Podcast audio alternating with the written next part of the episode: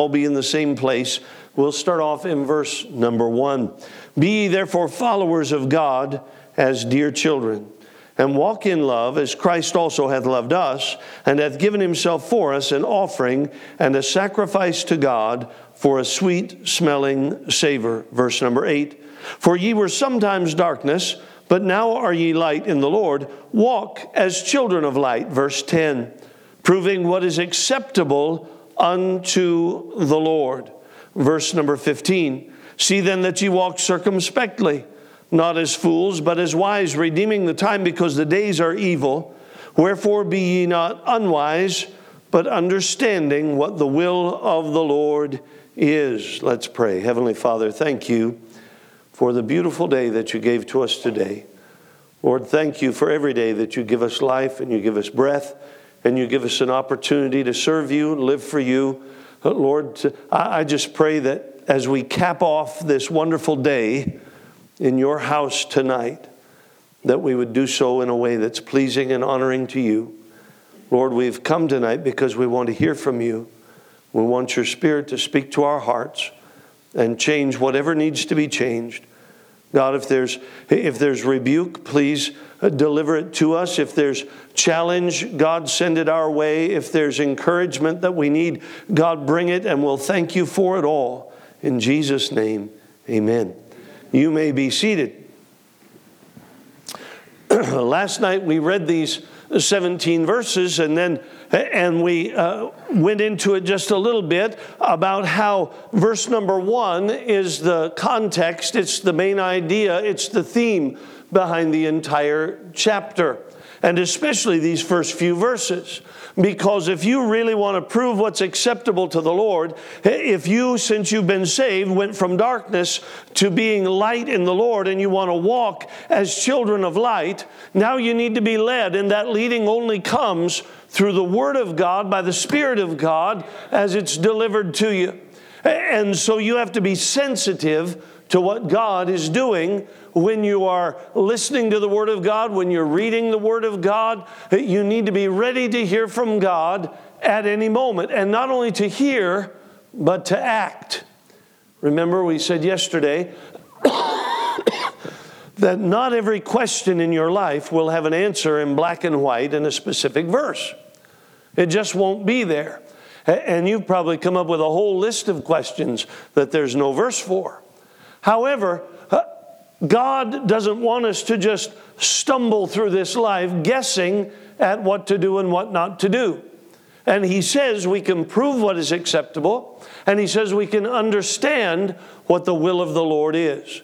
And so it's our job to figure out how to do that. And I told you last night, I believe the way to do that is Bible principle. You don't have a verse for everything, but everything in your life is covered under Bible principles. Everything without exception. I was just looking at, at a uh, church website online today. Somebody had said something to me last week about a, a church that has a Bible college and, and how their, their young person had gone there and then something had happened and things had gone haywire. And I knew that they were taking a little different direction but I don't know them well and I wasn't paying attention. So today I went to their website. Sure enough, they've taken a different direction, a drastically different direction. And they were doing all kinds of, all, all manner of stuff. And they had videos up from their, from their youth meeting, and I, I was, I was shocked and appalled at what was going on. How do you, how do you end up doing that? Well, because you live by the philosophy God didn't say we can't do it. And that's a good way to ruin your life. There are a lot of things God didn't say you can't do in black and white, but you need to know God well enough and know enough of the Word of God to be able to apply the Bible principles and decide if that's something that a child of God ought to be doing. Is it somewhere a child of God ought to go? Is it somehow uh, the way a child of God ought to act? And the answer to those questions is in Bible principle. Too many times we fall back to our list of what we've always believed was good and bad or right and wrong. Your list is fine as long as it matches Scripture. When you start making lists that go beyond Scripture, then sooner or later your list is going to lose its impact. As a matter of fact, it can even get downright weird sometimes. You see, the problem with living according to a list of things is, is that a list of specifics is very specific. So you say, you don't do this and you don't do that you don't do that. Wonderful, that's fine and that's good. But each, each thing on the list only has a single application. You see, when you live according to Bible principle, one Bible principle can apply to many situations. If you have a specific rule and you live by that rule, that's fine and great. But when something comes along that's different than that rule, suddenly you don't know what to do. You don't know if it's okay or if it's not okay. But if you're living according to Bible principle, it's not specific, it's got multiple applications. Uh, I like to call it list living. And that kind of living is very specific. Uh, you, you find that among our, our dear friends, the Amish. That's how they live their lives. There's a whole list of do's and don'ts. And there are loopholes, as there are in every list of do's and don'ts. That's the, that's the fun of a list. There are always loopholes. There's always something that's not on the list. So you can't, you can't have electricity at your home, uh, but you can have a generator in the barn. You can't have power tools, but I can borrow yours all day long. I can't drive a car, but I can pay you to drive me anywhere I want to go. And so the list, really, when it comes right down to it, the list is meaningless because there's a way to get around everything on the list and be perfectly good. That's not how God wants us to live. You say, well, that's, that's silly. If those Amish folks are going to give up all that they give up, why wouldn't they just jump in with both feet and be sincere?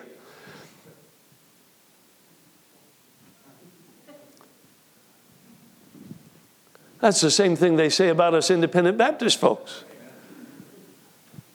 Is it not? Well, if they really believe this and that, why don't they just do it? Well, because human nature is I'm going to follow the exact points on the list and I'm going to cheat every time I can and I'm going to find a way around it. God gives us something better than that. Bible principles that will cover every situation in your life. You see, a list of specifics is time specifics. It's time specific. And Bible principle, on the other hand, is eternal. It never goes out of style. One of, one of my great heroes, eh, he's my friend and he's my hero, but he was well known for, for preaching on things that today people would laugh at wire rimmed glasses, ceramic frogs, water beds. They were all a sin and they were wicked, and you, and you couldn't please God if you had those things. Well, now let me just be honest with you. I'm not trying to be unkind or disrespectful. That's silly. It is. It's silly. Now, there was a time when each of those specific things made sense. When he first began preaching against wire rimmed glasses, the only people who had wire rimmed glasses were the hippies who hated God and everything else. And the real Bible principle was not to be identified with the world. By the way, the Bible principle is still true. Still true. But just look around you today. Half the people in the room have wire rim glasses on. And they don't hate God, and they're not wicked, and they're not living in sin, I think. We'll ask later, but we'll find out. Do you see what I mean? If all you have is a list of specific issues, there will be a time when they no longer make sense and they no longer fit. Culture changes, things change, all kinds of things change, and the specifics can change, but the Bible principle never changes. There was a time, you know, when we, we preached against uh, men having long hair and all that, and that's right, and it's biblical, by the way. It's a shame for men to have long hair. That's what the Bible says. But we said, you know, you have long hair, you're probably one of them, one of them sissy types. Well, I, I don't know if you've noticed this, but now the sissy types don't wear long hair. they cut it short, shorter than a lot of the non sissy types. What happened? Well, the culture shifted a little, and some of the styles shifted a little, and all of a sudden, it doesn't fit anymore. Now, it's still wrong to have long hair, but there's a whole different thing behind it now. You see what I mean by the difference between specifics and Bible principle? You better be careful. The specifics are fine for where you are and what you're doing, but don't make the specific the real thing. The specific is just the application of the Bible principle at that time and place. Stick with the Bible principle. Specifics are culture specific. Bible principles are cross cultural. I was, uh, I was teaching a, a Bible Institute class in Pennsylvania, Emmaus, Pennsylvania. They asked me to come and do this thing on music. And, and when he called me, he said, we, for our Bible Institute, what we do when we have somebody come in for something like this is we have you uh, speak every night Monday, Tuesday, Wednesday, Thursday, Friday, and it's 15 hours, three hours each night for five nights in a row, and we cram it all into one week, and that's how we do it. I said, Brother, I don't have 15 hours of stuff on anything certainly not music. And, and he said, No, I just, I really believe that you're the one we should have do this. And I said, You know, I, I, I can't, I, there's just no way I can do it. And so I, I pawned it off on my good friend John Marshall, and they called him and he went and did it. And then the guy called me back the next year and he said, We had a wonderful time with Brother Marshall. Now we want you to come and come do the music thing. I said, you know, I really, we're going to have a lot of dead space in there. Three hours a night.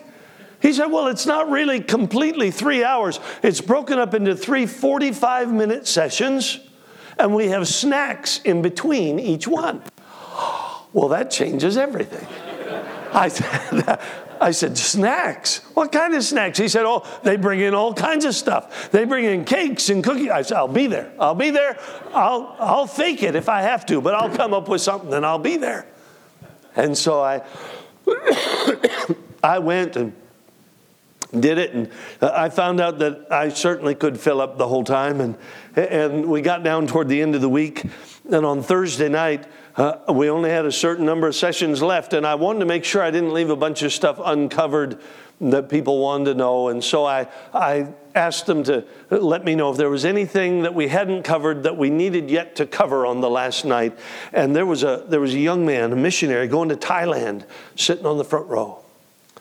And he said, Brother Rogers, I'm going to Thailand as a missionary, and I need to know how to apply the principles that we've seen about music when I get to Thailand. Because Thai music is very different from American music. And it really is. I, I don't know if you're familiar with Thai music, uh, but, but it's, well, not to be culturally insensitive or anything, but it's, it's weird. It's weird. Uh, the best way I can describe it is a cross between two guys fighting and a cat stuck in the fan belt. It's like, wah, ooh, wah, ooh, like that. That's what it's like. And that's the beautiful melodic stuff. That's the good stuff. And so uh, I said, brother, now that, that is an excellent question. Really good question. Here's the answer. Every Bible principle that applies to music in the United States of America applies to music in Thailand. Doesn't matter where you are, the Bible principles are the same. He said, Well, what, what are the mechanics of it? I said, Here's what you got to do. When you get there, obviously, you're not going to have the whole background that the people in Thailand have. You need to find somebody born and raised there who knows all about it and find out what kind of music they use in their, in their heathen worship of their false gods and what instruments they use and what it sounds like and what it looks like and how they do it, and then stay as far away from that as possible. That's where you start, right there. Why? Well, because the Bible principle is not to be like the world, it's to be different from the world. So you're going to go in there. You don't want to find the wicked, vile stuff they're using in their idol worship and then appropriate that over into your worship of God. Right? Just like you wouldn't want to do that here. You see, the Bible principle is the same. It doesn't matter if you're talking about uh, Michigan or if you're talking about Thailand. The Bible principle is the same. It's cross cultural. I've heard folks, you know, well-meaning folks who said, you know, if you really, if you really want godly music, you have to have a piano, and I like that because I play the piano. It's not true though. You don't have to have one of those to have godly music. You don't. If, if you did, there'd be some places you can't have godly music. And that wouldn't make a whole lot of sense, would it? You're going to strap one of those one of those things on your back and hike up the mountains in New Guinea and take it to the village so you can have some godly music and no, that'd be ridiculous, wouldn't it? Absolutely ridiculous. You see, Bible principles are cross cultural. They will work in any culture. A good test of something is if it only works here, then it's probably not a Bible principle. Then it's probably just my preference if it only works here. Because Bible principles work everywhere. They work everywhere. A list of specifics come from human experience. Bible principles come directly from God. A list of specifics tends to pride, and Bible principle brings humility. You say, how, how does that happen? Well, if I'm going to live according to Bible principle, what I'm doing every day is looking at what I'm doing and where I'm going and how I'm doing it and trying to see if it lines up with the Word of God. And if it doesn't, then I'm submitting myself to the Word of God and saying, okay, God, I'm wrong. I'll fix that. If I just have my list of specifics, I can follow the list and feel good about myself no matter what's going on. Yeah, I can, uh, I can follow all the rules on the list, and my heart can be a million miles away from God. Have you ever knocked on somebody's door trying to witness to them or invite them to church, and they say, Well, I have my religion and you have yours? That's pretty sad, isn't it? And if all you've got is your religion, that's pretty pathetic. You know what they're saying? Well, I'm doing what's on my list. I'm okay. Well, that's a horrible deception from the devil himself. Because there are an awful lot of folks who are going to follow the list of their religion and they're going to die and go to hell. That's not enough. Bible principle exalts a relationship with God. A list of specific exalts religion. Well, our church teaches this. I'm glad. That's nice. But it's worthless if it doesn't line up with the Bible. I was talking to a man in Fresno, California, back in November. We were having a revival meeting, and and uh, he's the husband of a lady who's in the church, and he wanted to talk to me after church, and we sat in the office, and what he really wanted to do was try to convince me that his religion was okay and he was going to go to heaven. And we had to keep coming back to what does the Bible say? And his answer was, well, that doesn't really matter. The church says, say, hey, if that's your basis, we have nothing to talk about because your church says this and that church says that and the other church says this over there. We need to go to what God said. You see, living according to that list of specifics exalts the religion, but living according to Bible principle exalts a relationship. List living, if you will, always falls short because there will always be instances that are not covered by what's on your list. There will always be something. And next week there will be something new and there will be something else. Listen, when I was growing up, preachers preached all the time. It was a sin to go to the movies. And by the way, that's, there's nothing wrong with preaching that. That's fine. But then, now I'm, I'm telling you about things now that some of you don't know again, I'm sure. They invented the VCR and the VHS tape. And the same people who would never be caught dead inside a movie theater were going down to the video rental store and renting stuff they never would have gone and seen in a movie theater. What was the problem? Well, they got the specific of don't go to the movie theater. What they missed was the principle of you better guard what you put in your heart and in your mind. Yes, it's important where you do it, but it's also important what you're taking in. It doesn't matter if you're sitting in a good place watching something evil, you're still watching something evil. And they missed that altogether. And they felt good about themselves for not going to the movies, but they saw everything they would have seen at the theater sitting in their own home. And some worse, I promise you. And then the DVDs, and now I know even that's old fashioned now. Now it's all the, the downloads and the streaming and the, all that kind of stuff. Listen, the Bible principle is still true. You ought not fill your mind with garbage. It's just easier to fill it with garbage now than it ever was before. There was a day when you had to go downtown and pay money to fill it with garbage. Now you can sit right there in your, in your house with your phone and fill it with garbage. Right. But the Bible principle is still true. You ought not do it. Don't do it. Don't feel good about yourself just because you're not in the movie theater. Quit filling your mind with garbage. Amen? You see, the, the, the specifics just cover certain things, but the Bible principles cover everything. They cover everything. I'll just be honest with you. The problem is that it's easier to live by the list because that doesn't take any work. All that takes is, well, the preacher said this, so that's what I'm going to do. You know, it takes a little work opening your Bible, saying, Lord, please show me. Should I do this or should I not do this? Is this pleasing to you or is it not? Is this the will of the Lord or is it not the will of the Lord? And the only way to find that out is with Bible principle. With that in mind, I want to give you another one. I gave you one last night, 1 Corinthians chapter 10, verse number 31. Let me give you 2 Corinthians chapter 5. Turn there if you would. I alluded to it a little bit last night. 2 Corinthians chapter 5, verse 17. Therefore, if any man be in Christ, he is a new creature. Old things are passed away. Behold, all things are become new. Isn't that a wonderful verse? It, it, really is a tremendous verse because it talks about exactly the same thing that it talks about in Ephesians chapter 5, verse number 8, where it says, Ye were sometimes darkness, now are ye light in the Lord. The day you got saved, you had a drastic change and you quite literally became a new creature. You became something that you were not before. You were lost, you were headed for hell, you were the darkness. All of a sudden, in that split second, you became a born again, blood bought child of God on their way to heaven. That's pretty amazing. Now, you understand that the moment that happened, if you were wearing black pants and a white shirt. Five minutes later, you were still wearing black pants and a white shirt, right? If you, ladies, if you had your, you know, your hair in a ponytail, five minutes later it was still in a ponytail.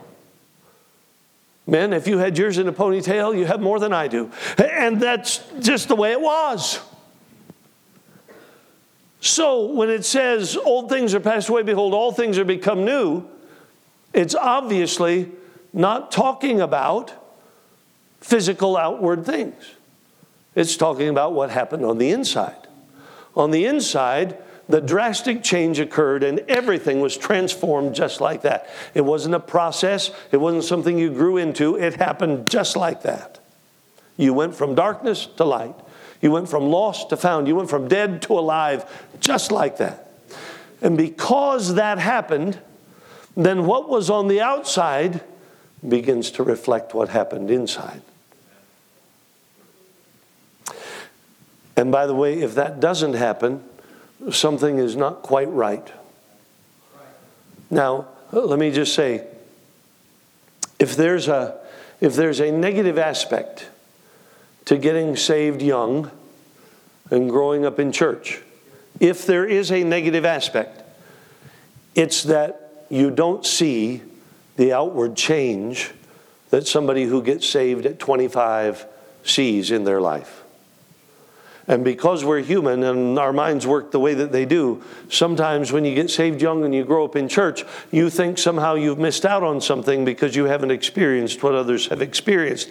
That, by the way, is a lie of the devil. Amen. God has spared you from some of the things other folks have had to live through and carry the scars for the rest of their lives.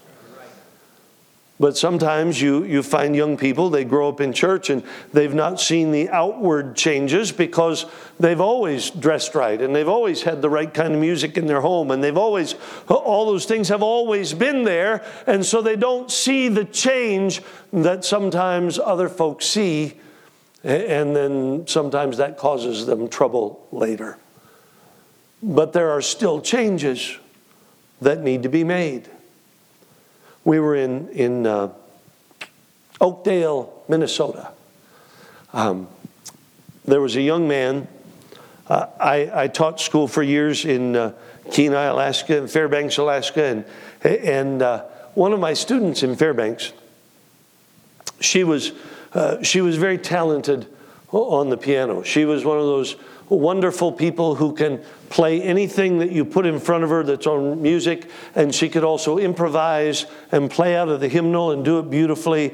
And she was my pianist for the choir. When she was in the 10th grade, she was my pianist for the choir because she was by far the best sight reader and piano player that I had. And she was a valuable, valuable asset. When she was in the 11th grade, she started taking music courses at the University of Alaska. And she was taking from this Russian concert pianist guy, and, and uh, he just thought she was the greatest thing ever. But he didn't like her playing for the choir. He said, It's ruining your technique to play for the choir. And she said to him, as, as an 11th grade girl, she said to this, this important man at the university, she said, But I'm not going to be a concert pianist. She said, I, I do intend to play the piano in church all my life, though. And so he just had to live with it. She just kept playing for the choir.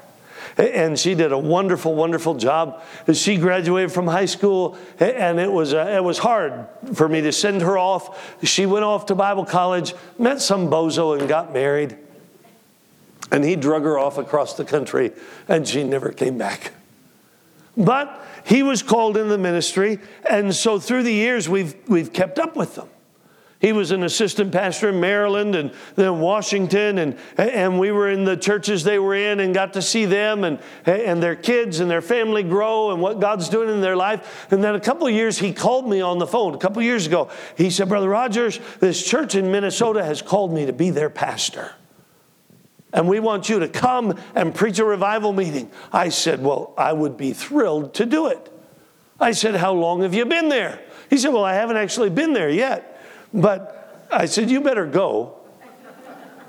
See what's going on and then call me and then and then we'll be glad to come. So he he called me back a few months later. He said, We're here, we're at the church.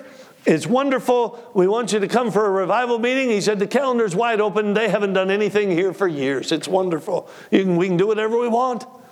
You see, the pastor's wife had been very sick for several years. And, and over the years, he was her full time caregiver and it was taking up more and more and more of his time. And finally, he had to, had to resign the church. And they called this young man. When he got there, there was just a little handful, less than 20 people there. They had a beautiful building, they had all kinds of facilities, but things had become so run down that the sign out front was completely overgrown with bushes and weeds. So he went out and he's trimming down all the bushes around the sign. The neighbor from across the street came over and said, Are they going to start having church here again? He didn't even know they'd been having church there. Things had been so dead. And he said, Yep, we're going to have church here. Last time uh, we were there last summer and they got a brand new sign all lit up and everything, just sharp looking. They've done all kinds of stuff to the building, looks really good. When we got there that first time, and uh, he'd only been there about a year and a half. And he was showing me all the stuff he'd done and all the stuff he had yet to do. And I was setting up a, a little table there in the foyer, and, and a little lady came running in. She had bulletins, she'd folded bulletins, and she laid them down on the table and introduced herself. And, and I, I smelled something. It was smoke. And I thought, aha, we have a smoker here. Aha, now I know what I'm going to preach on all week. Amen. And she's talking to us, and I, my mind is spinning. I'm thinking, aha, a smoker in a position of leadership, folding bulletins. You know. okay, that might be a stretch, but that's, that's what I was thinking. Here she is. I know what kind of people these are. I'm, I'm going to get them. And she wandered off, and, and he came back. He said, That lady, just, she's only been saved a few months. Already I'm feeling bad about what I was thinking, you know. Isn't it funny how people people who smoke think that if you don't see it in their hand, you don't know they smoke? Eh, they all think that, but what they don't understand is that they can quit smoking for six months and they still smell like it. And I mean, it doesn't go away that quickly. He said, She just got saved a few months ago, and, and she has quite the story. He said, She, she was in a, a biker gang. I'm not talking about dentists who ride Harleys on the weekend. I mean, I mean the real thing. He said, Not only was she in the biker gang, she was the drug supplier. She's selling drugs to all of them. So, whoa. All of a sudden, I'm thinking, praise God for smoking. That's it's like a, a huge leap forward, you know, just to be smoking. And uh, thank God, amen. if, if, that's the last thing you're doing, that, that's a whole lot better than everything else. So, well, that's what I'm thinking now. So my whole attitude began to change. She came back and we're talking. She said, uh, "My son's not going to be here this morning." She, he said, uh, she said, he told me he told me last night he plays in a rock band. She said, He told me last night he's going to quit the rock band. I said, Why did he do that? She said, Because he thinks it's not pleasing to God to play in that rock band. I said, Well, that's a good reason to quit. She said he won't be here this morning because he played in the rock band last night. They were out till two in the morning. And so he's sleeping in this morning. He told him he was going to play for the last two weeks of obligations that they had, and then he was all done. By the way, I checked later, and he did do that. Two weeks later, he was done. He showed up Sunday night. Nice looking kid, early 20s, long blonde ponytail down to right there. Beautiful, beautiful ponytail. You, you, some of you ladies, you'd have been jealous. I know I was. I was. And, and, and then he came, nice, quiet kid, sat there every night, took notes on everything. And he would meet me in the foyer after church, and he would say, Brother Rogers, I didn't get that one reference. What is that reference? Because I want to look that up when I get home. By the time we were done, I'm thinking, Lord, I wish I had a whole room full of these guys because he's paying attention. Amen? He's getting it. The last night he wasn't there. Uh, he had to work the last night, and we were having spaghetti in the basement because that was the will of God.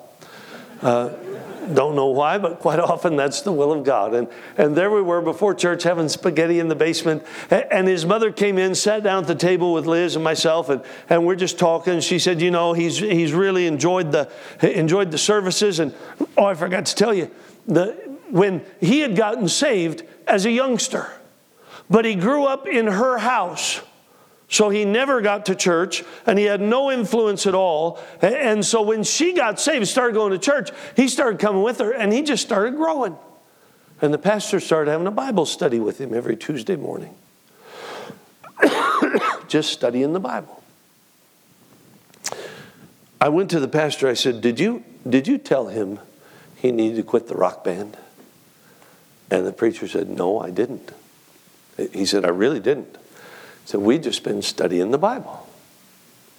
I thought, wow, that's not the way that's supposed to happen. You're supposed to beat him over the head till he quits the rock band. Problem is, then when you're not there, he goes back to the rock band. You see, when the Spirit of God says, Hey, why don't you quit the rock band? And he's paying attention to God enough to say, Okay, that'll last, even if there's nobody watching him. Isn't that something? So uh, we uh, that night she said he's he's not coming tonight. He's enjoyed the meetings and all that. She said, "Do you want to see a picture of him?" I said, "No." Seen him all week long. I don't want to see a picture of him. And she persisted. You know how mothers can be. She persisted and she pulled out her phone and showed us a picture of this handsome young man with this masculine haircut. I said, "What happened?" She said, Well, he was reading in the Bible. And he came across the verse. It said, It's a shame for men to have long hair. And he said, Mom, if it's a shame for a man to have long hair, do you suppose I should get my hair cut? And she said, I suppose you should. And so he did.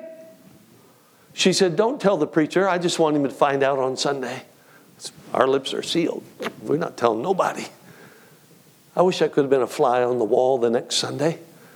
I talked to the preacher about it later the next time we were there. He said, Oh, yeah. He showed up. I didn't even know who it was. You know what was happening? That change that had occurred on the inside was starting to work its way to the outside. That's what was happening.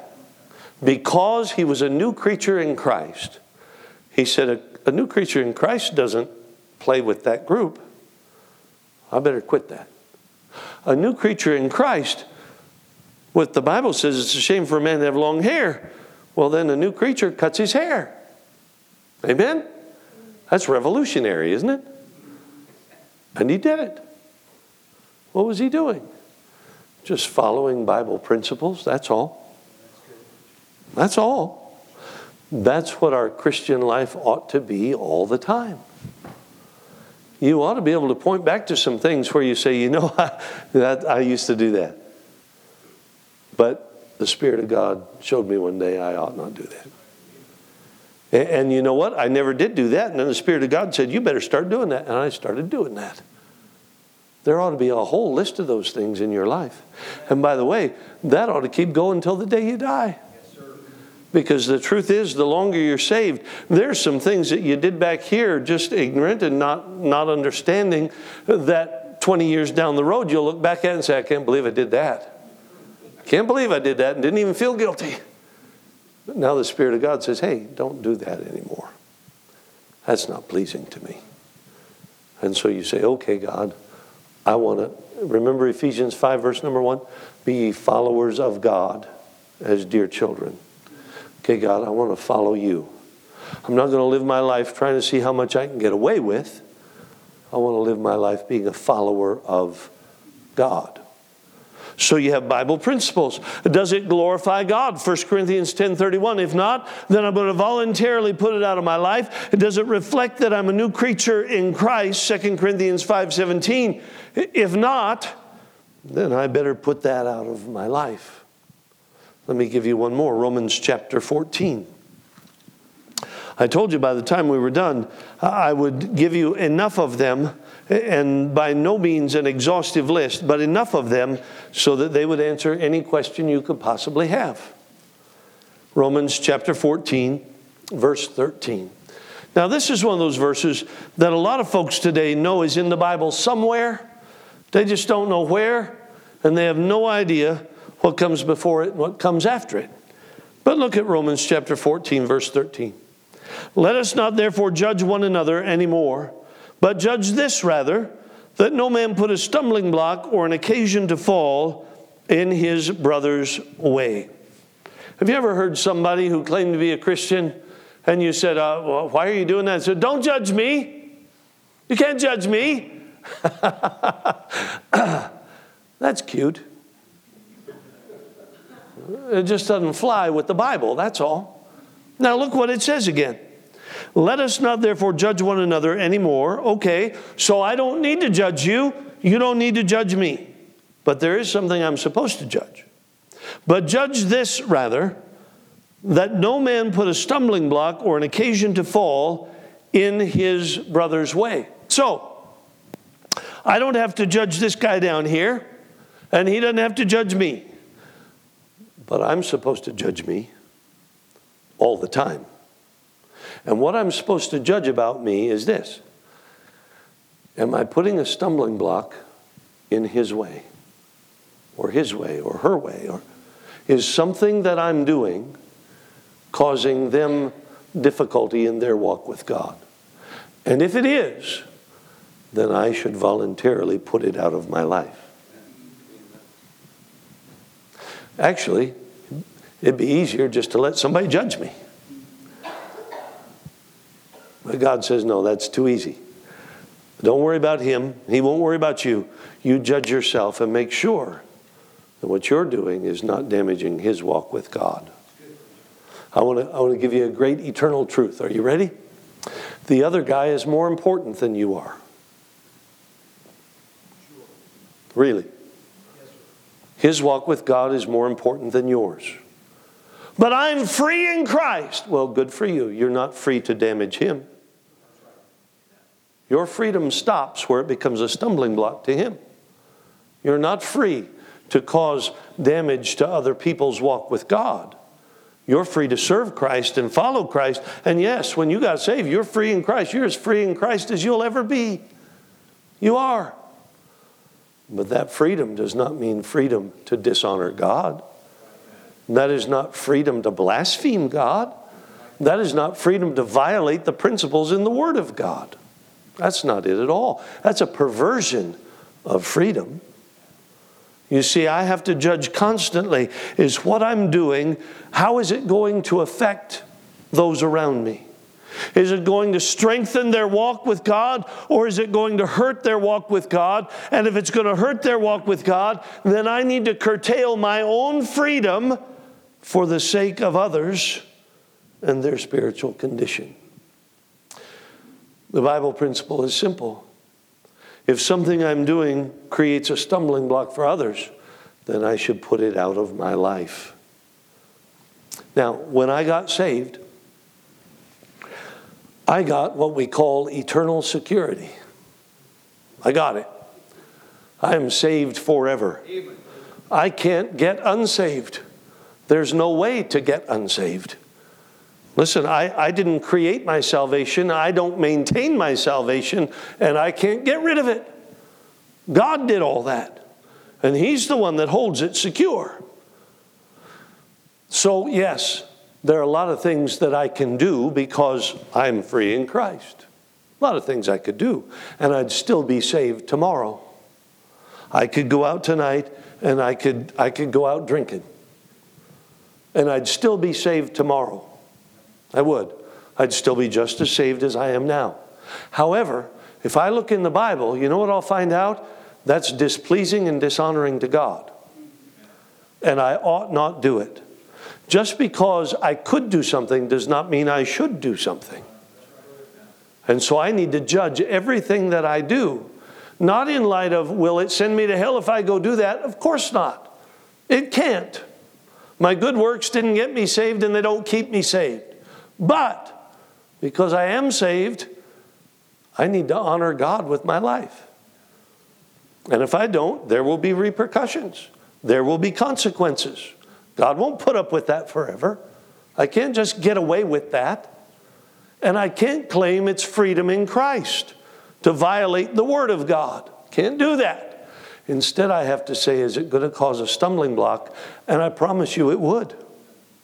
If you show up tomorrow and he says, I, I saw Brother Rogers down there at that bar last night. Well, I hope, first of all, you wouldn't believe him. but if it were true, do you think that would uh, damage your, your thinking just a little bit? Yeah, I think so. I, I've got I've got names of preachers signed in one of my old Bibles that I was looking back through, and, and a couple of them, I almost wish I could pull out of there because of how they ended their ministry and the shame and the embarrassment and all the rest. And that hasn't, it hasn't damaged my walk with God, but it has some folks. I promise you. There are folks sitting at home who will never go back to church because their preacher did something or said something or got caught doing something. And, and we know that people are just people, but for some folks, that's a huge thing in their life, and that's the end of their walk with God. What God is saying is don't be the guy that causes that. Don't do that. Don't be the one that somebody looks at and says, Well, you'll never believe what he did. I'm never going back to church again. Because God will hold you accountable for that one day. He will. You won't get away with that uh, for all eternity. God will hold you accountable. Look, if you would, at 1 Corinthians chapter 8. Here's a, uh, we won't go into it for the sake of time, but here's a, an application of that very same principle. 1 Corinthians chapter 8, verse number 13. Wherefore, if meat make my brother to offend, I will eat no flesh while the world standeth, lest I make my brother to offend. Now, we don't have time to read the whole chapter, but you can read it when you get home. I'll just give you a quick rundown. There in Corinth, this wicked, idolatrous city where everybody grew up in idolatry and worshiping idols and bringing sacrifices to idols, a bunch of these folks got saved. They're sitting there in the church at Corinth, and the, the stuff that's offered to the idols, of course, idols don't eat. So when, when the time for sacrifice is over, they gather it all up, sell it at a discount in the market, and we as Baptists like stuff best when it's on sale. That's not new. They did that in Corinth as well. And so these folks thought, what a bonanza. We can run down there and we can get this stuff half price after they've offered it to idols. And, and, and some of those folks saved out of idolatry said, No, don't do that. That stuff was offered to idols. That's horrible stuff. And so God, through the Apostle Paul, wrote to them. And he said, Idols are dead, they mean nothing. So if you can get food cheap, go for it. However, if it's a problem for your brother, now I'm paraphrasing, you can go home read the chapter. If it's a problem for your brother, I'll never touch another piece of it as long as I live. That's what he said in verse 13. He said, If that is going to offend my brother and damage his walk with God, I will never touch it again. A- am I free to touch it? Of course I am. Is it going to hurt me? Not in the least, but it's going to hurt him if I do it. And he, he's from that background. And, and if he sees me do that, he's going to get all confused. And, and I'm not going to do that to him because his walk with God is more important than my freedom. And so I'm going to set aside what I could do for the sake of my brother in Christ. And I know our tendency is well, he just ought to grow up. Okay. But you know, aren't you glad somebody didn't say that about you? Because if they did, you probably wouldn't be here tonight. And maybe someday he'll come around to the understanding that really it's not that big a deal and doesn't really matter. And then we can sit down together and have a big feast. But until then, never touch it again. Does that mean Paul was a vegetarian? No, he was saved.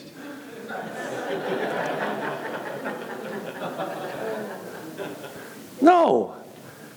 He just said, if it's a problem for my brother, then I will sacrifice my own freedom for the sake of my brother's walk with God. Did you get that? If what I'm going to do is a stumbling block to somebody else, then I need to stop. But I can sing that kind of music and it's not really going to affect anything and I'll still be saved tomorrow. Yes, you will. But what if you take somebody who hasn't been saved very long and they listen to that kind of music when they were lost and you draw them back into that and you mess up their walk with God? Well, they ought to just grow up. It's not what God said through the Apostle Paul. He said, I'll just, I'll just curtail my freedom right there for the sake of others and their walk with God. You see, Bible principles really will answer every question, but it's all dependent upon whether or not you want to follow God or you want to see how much you can get away with. The vast majority for what passes as Christianity in America today is living on this end of the spectrum, saying, What can we get away with because we're free in Christ? And that's not what's in that book. Your freedom in Christ is not freedom to throw stumbling blocks in front of others. It's not freedom to dishonor God. It's not freedom uh, to mock the things of God. That's not it at all. It's freedom to follow God. Follow Him. Not because you have to to be saved or stay saved, that would be bondage. Your freedom is that you get to follow Him just because you love Him and just because He loves you. Isn't that wonderful? I hope tonight you want to be a follower of God. Let's stand together and pray. Heavenly Father, thank you we can be here tonight. Lord, thank you for the principles in your word. God, thank you that you, you were careful to give us truth that never goes out of style, and it never goes out of fashion, and it works no matter where we live, no matter what time period we live in. It's still true, it's still valid, it always works. God, just help us to be wise enough to take it and use it. Lord, tonight I pray that we would carefully search our hearts and take all those questions that we have and run them through Bible principle. Will it glorify God? Does it reflect that I'm a new creature in Christ? Does it put a stumbling block in front of my brother? God, if it doesn't pass the test, then give us the courage to put it out of our lives. And we'll be careful to give you all the honor and glory for what you do. In Jesus' name, amen. With your heads bowed and eyes closed, the piano is going to begin to play. There are already folks here at this altar. Maybe tonight you need to come join them. Say, well, you didn't, you didn't talk about my specific issue. Well, I'll be honest with you, I didn't talk about your specific issue on purpose. You may have noticed I really didn't talk about